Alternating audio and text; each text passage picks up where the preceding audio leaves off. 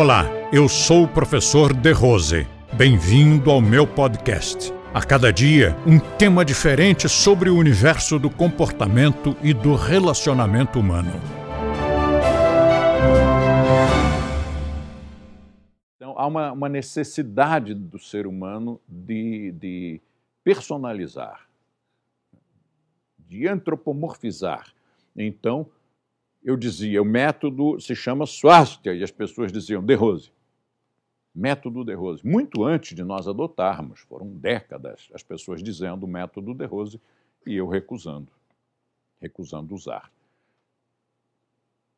Mas finalmente me convenceram e foi uma boa coisa, porque hoje existe esse sentimento de missão quando todo mundo eh, se junta em torno de uma pessoa que é a necessidade, já nem é mais uma pessoa física, já é uma pessoa, uma fantasia né, que as pessoas eh, criam. Quer dizer, alguém perguntou outro dia numa das nossas escolas, mas esse De Rose existe? Né? Quer dizer, é uma, né, é uma figura, né?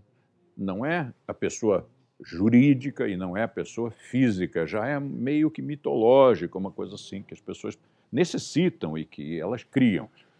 O que nós precisamos, uh, em que nós precisamos nos esforçar, é em que as pessoas não, não, não transformem a pessoa física naquela fantasia.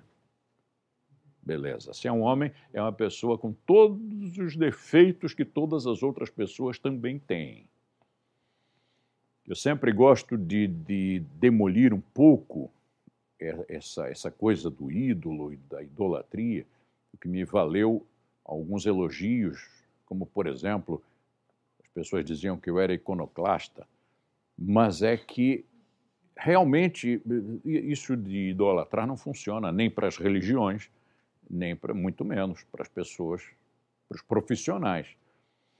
Então, nesse afã de trazer o, a pessoa mais para o chão, eu sempre digo: quando você achar que uma pessoa é muito importante, muito célebre, é muito autoridade, e você, quando vai falar, você vai ficar meio inseguro, né? o coração vai bater forte, você vai gaguejar e depois vai, vai, vai dar um branco.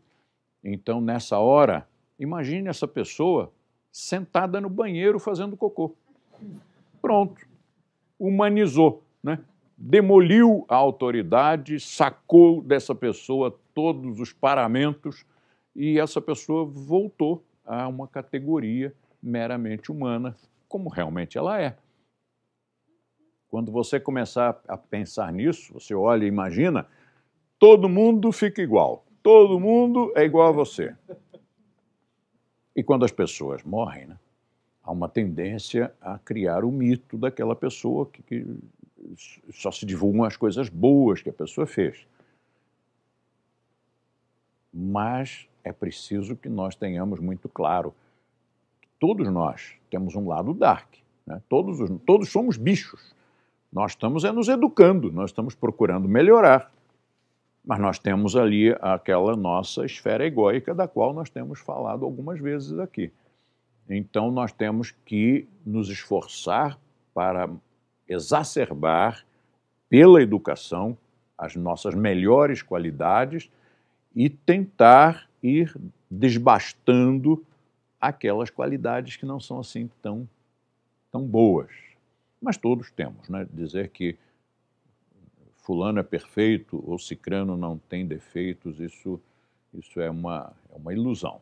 E é por isso que muitas vezes as pessoas que se encantam com o seu príncipe encantado, com a sua princesinha, dali a pouco desencantam, porque só viam, por fantasia, as qualidades. Quando os defeitos aparecem, e todos temos, quando eles aparecem, as pessoas se decepcionam. E aí terminam.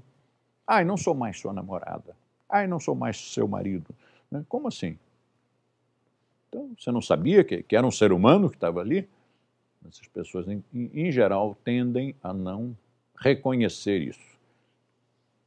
Agora, um bom relacionamento mesmo, não só de casal, mas também o um relacionamento entre professor e aluno, ou um relacionamento profissional. O bom relacionamento é aquele em que nós olhamos os defeitos do outro, reconhecemos como defeitos e gostamos deles. O perfeccionismo é um defeito muito bom. O perfeccionismo é um defeito muito bom. É defeito, a gente reconhece que é um defeito, mas é um defeito muito bom. Então, quando a gente gosta do defeito do outro, assim, puxa, o meu professor de karatê é muito agressivo, aquele cara. Adoro isso. Obrigado, querida. Compartilhe com seus amigos e lembre-se de assinar o nosso canal Método de Rose no YouTube. Lá você terá acesso a diversos vídeos com temas relacionados ao comportamento e bom relacionamento humano